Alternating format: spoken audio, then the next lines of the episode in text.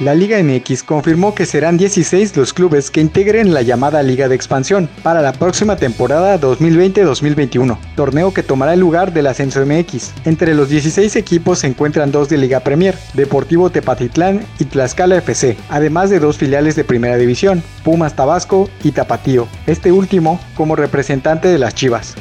En otras noticias, aunque la próxima temporada de las grandes ligas será a puerta cerrada, podrán escucharse los gritos de los aficionados durante los juegos. La liga determinó que utilizarán en los estadios el sonido de los aficionados recreado en los videojuegos oficiales de las grandes ligas. Estos sonidos fueron grabados durante la temporada pasada por la empresa encargada de realizar el videojuego y será una forma de replicar el ambiente de los estadios.